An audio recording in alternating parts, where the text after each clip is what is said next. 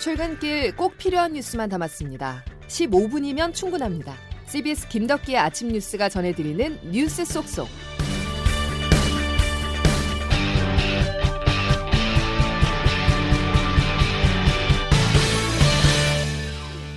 여러분 안녕하십니까? 7월 26일 김덕기 아침 뉴스입니다.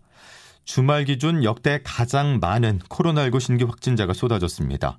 오늘 발표될 확진자도 일요일 최다 규모를 기록할 것으로 보이는데요. 그럼에도 전문가들은 지금의 흐름이 아직 정점이 아니라고 보고 있습니다. 본격적인 휴가철로 4차 대유행이 앞으로 더 커질 수 있다는 지적인데요. 정부는 선제적인 대응을 위해서 내일부터 비수도권의 사회적 거리두기를 3단계로 일괄 적용합니다. 정석호 기자입니다.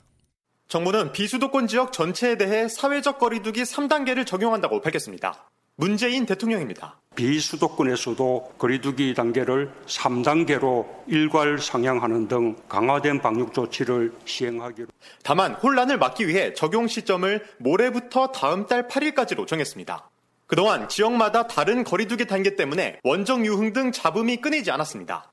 실제로 수도권인 경기 가평은 거리두기 4단계였지만 인접한 강원도 춘천은 2단계여서 경기도 주민이 원정 술자리를 갖는 등 풍선 효과의 위험성도 제기됐습니다.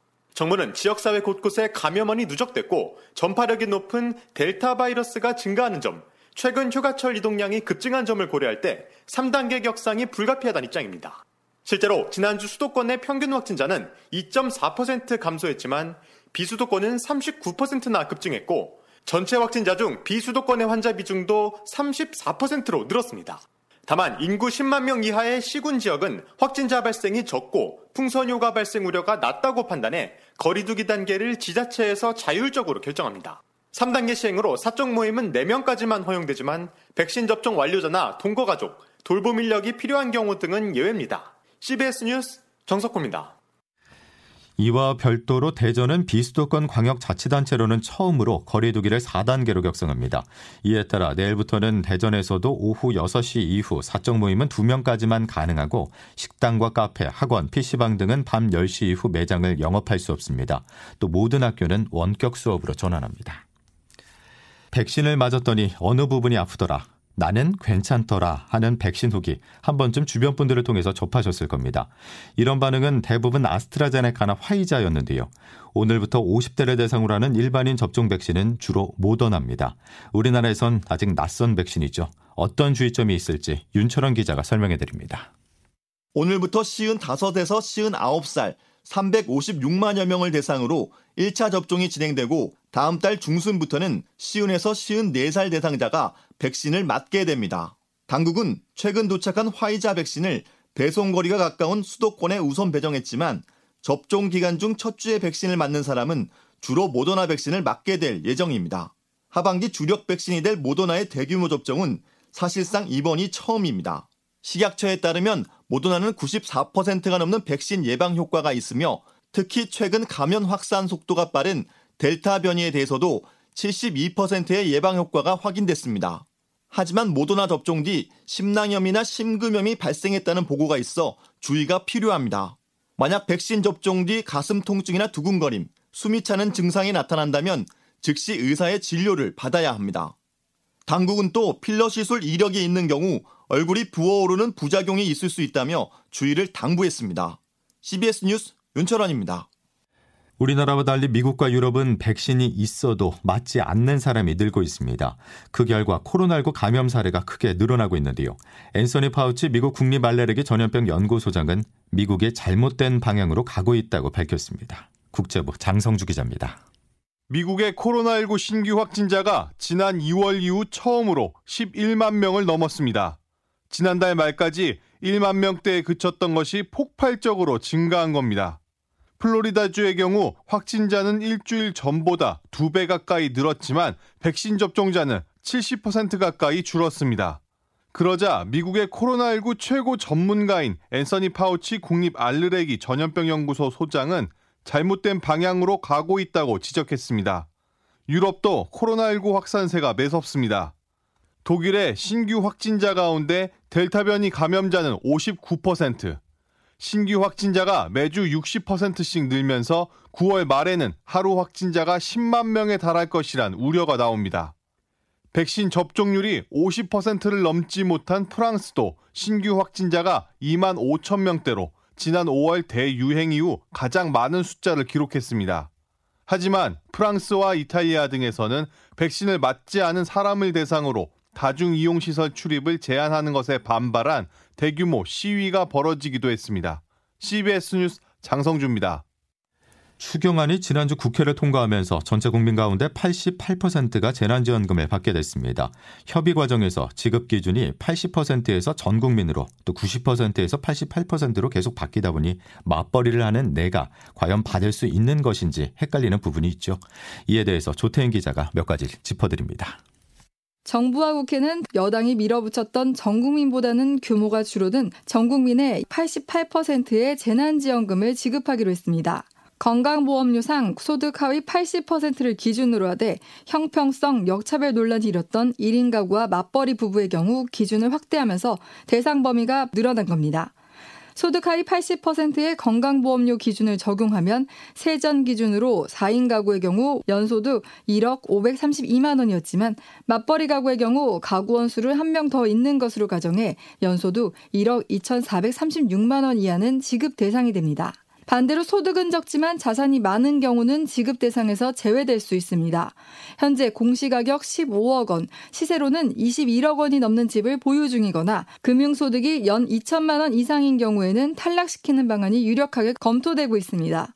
지원금은 가구 구성원 1인당 25만 원으로 1차 때는 가구당 100만 원 제한선이 있었지만 이번에는 가구 구성원 수별로 계산하기 때문에 5인 이상의 가구의 경우 125만 원으로 1차 때보다 지원금이 늘어나게 됩니다. 정부는 8월 말부터 지급을 시작한다는 입장이지만 코로나19 확산세가 심각해질 경우 소비 진작과 거리두기가 상충한다는 지적에 따라 지급이 지연될 수도 있습니다. 하지만 추석 전에는 지급해야 한다는 공감대가 있는 만큼 늦어지더라도 9월 중순까지는 지급될 것으로 보입니다. CBS 뉴스 조태임입니다. 재난지원금 외에 코로나로 피해를 본 소상공인이 대상인 희망회복자금에 대해서도 궁금하실 텐데요. 이 희망회복자금은 집합금지 업종의 경우 최대 2천만 원까지 지급이 될 예정입니다. 또 영업 제한을 받은 업종은 최대 900만 원까지, 경영 위기를 겪는 자영업자에게도 최대 400만 원이 지원됩니다. 희망회복자금은 다음 달 17일부터 우선 지원 대상 130만 명에게 지급이 시작되는데 최대 금액을 지원받으려면 연 매출이 4억 원을 넘어야 해서 조건이 너무 높다는 지적도 나오고 있습니다. 정치권 소식으로 이어가겠습니다. 바지와 적통에 이어서 이번에는 백제를 놓고 더불어민주당 대선 주자 간 공방이 치열합니다. 백제가 한반도를 통합한 적이 없다는 이재명 지사의 발언이 지역주의 논쟁으로 확산했는데요. 이재명 경기지사와 이낙연 전 대표는 서로에게 책임을 떠넘기며 사과를 요구하고 있습니다. 박희원 기자입니다. 5천년 역사에서 백제, 호남 이쪽이 주체가 돼 한반도 전체를 통합한 적이 한 번도 없다. 문제가 된 이재명 후보의 발언으로 이낙연 후보는 자신의 SNS에 호남 출신 후보의 확장성을 문제 삼았다며 발끈했습니다. 정세균 후보도 확장력을 출신 지역으로 규정하는 관점은 민주당 역사상 최악의 발언이라고 비판했습니다. 반면 영남 출신인 김두관 후보는 당선을 기원한 걸 호남 불가론으로 둔갑시켰다며 떡준 사람 뺨을 때리면 되겠느냐고 이재명 후보를 옹호했습니다. 노무현 문재인 적통 논란에 이어 지역주의 논쟁까지 대권 주자들 간 신경전이 최고조에 이른 모습입니다. 이에 이재명 후보는 어제 광주를 찾은 자리에서 인터뷰 녹취를 공개하며 흑색 선전이라고 반박했습니다. 하지만 일부 광주 지역 당원들은 이재명 후보를 향해 피켓 시위를 하는 등 당내 전면전으로 치달은 상황입니다. 한편 민주당 선거관리위원회는 오늘 캠프 총괄선대 본부장들이 모이는 연석회의를 열 예정입니다. 이상민 민주당 선거관리위원장은 CBS에 네거티브를 벌이는 쪽에 대해 페널티를 부과하는 등 극단적인 대책도 생각하지 못할 건 없다면서 과열된 경선 분위기를 진정시키겠다고 했습니다. CBS 뉴스 박희원입니다. 윤석열 전 검찰총장과 국민의힘 이준석 대표가 어제 저녁 치맥 회동을 갖고 정권 교체 필요성에 공감대를 형성했습니다. 윤 전 총장의 국민의힘 입당 문제를 놓고 연일 신경전을 벌여온 양측은 이번 회동으로 일단 갈등을 봉합하는 분위기입니다. 하지만 국민의힘 대선 경선 일정이 시작되는 다음 달까지는 윤 전 총장과 국민의힘이 관계 설정을 하는 과정에서 긴장이 이어질 것이라는 관측입니다. 다음 소식입니다. 88년 서울올림픽 이후 30년 넘게 한 번도 정상을 놓친 적 없는 종목이 있습니다. 예, 여자 양궁이죠. 도쿄올림픽에서도 애국가가 울려 퍼졌는데요. 또 축구대표팀은 루마니아의 대승을 거두며 8강행에 희망을 살렸습니다. 도쿄올림픽 소식 임종길 기자가 종합했습니다. 우리 여자 궁사들이 올림픽 단체전 최강임을 다시금 입증했습니다. 강채영과 장민희, 안산이 나선 대표팀은 어제 도쿄올림픽 단체전 결승에서 러시아를 6대 0으로 완파했습니다. 양궁 단체전이 올림픽에 도입된 1988년 서울대회부터 9회 연속 금메달 대기록을 이었습니다. 특히 한국 양궁은 또 다른 효자 종목 쇼트트랙을 한 개 차로 제치고 역대 한국 올림픽 최다 금메달 종목으로 우뚝 섰습니다. 도쿄올림픽 전체 첫 2관왕이 오른 안산은 3관왕에 대한 부담 없이 개인전을 치른다는 각오입니다. 제 목표는 원래가 단체전 금메달이었어서 개인전은 너무 욕심내지 않으려 하고 있고요. 제 운에 맡기려고 하고 있습니다. 유도 남자 66kg급 안바울도 세계 1위 이탈리아의 롬바르도를 한 판 승으로 눕히며 동메달을 따내 리우 은메달까지 2회 연속 메달을 수확했습니다. 첫 경기에서 불의의 패배를 안았던 축구대표팀도 루마니아의 4대0 대승으로 조선두에 올라 8강행 가능성을 높였습니다. 우리 선수단은 금메달 2개, 동메달 3개로 종합 4위에 오른 가운데 오늘도 양궁 대표팀이 남자 단체전에서 여자 선수들의 기운을 받아 사흘 연속 금메달에 도전합니다. 도쿄에서 CBS 뉴스 임종률입니다. 서울시는 오늘 광화문 광장의 재구조와 공사를 위해서 광화문 광장에 있는 세월호 기업공간 철거를 시작할 예정입니다. 세월호 유가족과 시민단체들이 현장에서 농성을 벌이는 등 기업공간 철거에 거세게 반대하고 있어 서울시가 철거를 강행할 경우 충돌이 발생할 가능성이 높습니다. 자, 이제 오늘 날씨 알아보겠습니다. 이수경 기상 리포터 전해주시죠.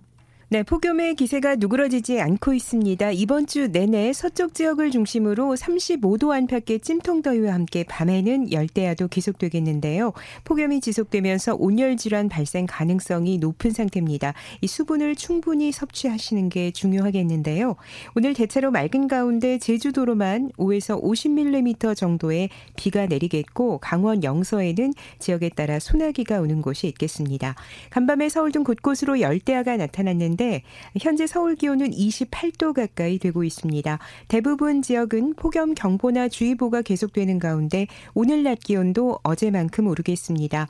춘천이 37도까지 예상되고 서울 36도, 청주 대전 34도, 광주와 대구는 33도를 보이겠습니다. 자, 이수경 캐스터 태풍 소식도 있던데요. 네, 제8호 태풍 네파탁이 북상하고 있습니다. 다만 우리나라에는 영향을 주지 않을 것으로 보이는데요. 이 태풍은 강한 바람을 동반해서 점차 대형급으로 발달하고 있습니다.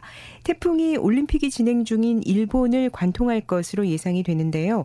화요일 오후에 일본 센다이 부근에 상륙하면서 그 주변인 도쿄 올림픽 경기에도 지장을 줄 가능성이 높겠습니다. 지금까지 기상청에서 전해드렸습니다.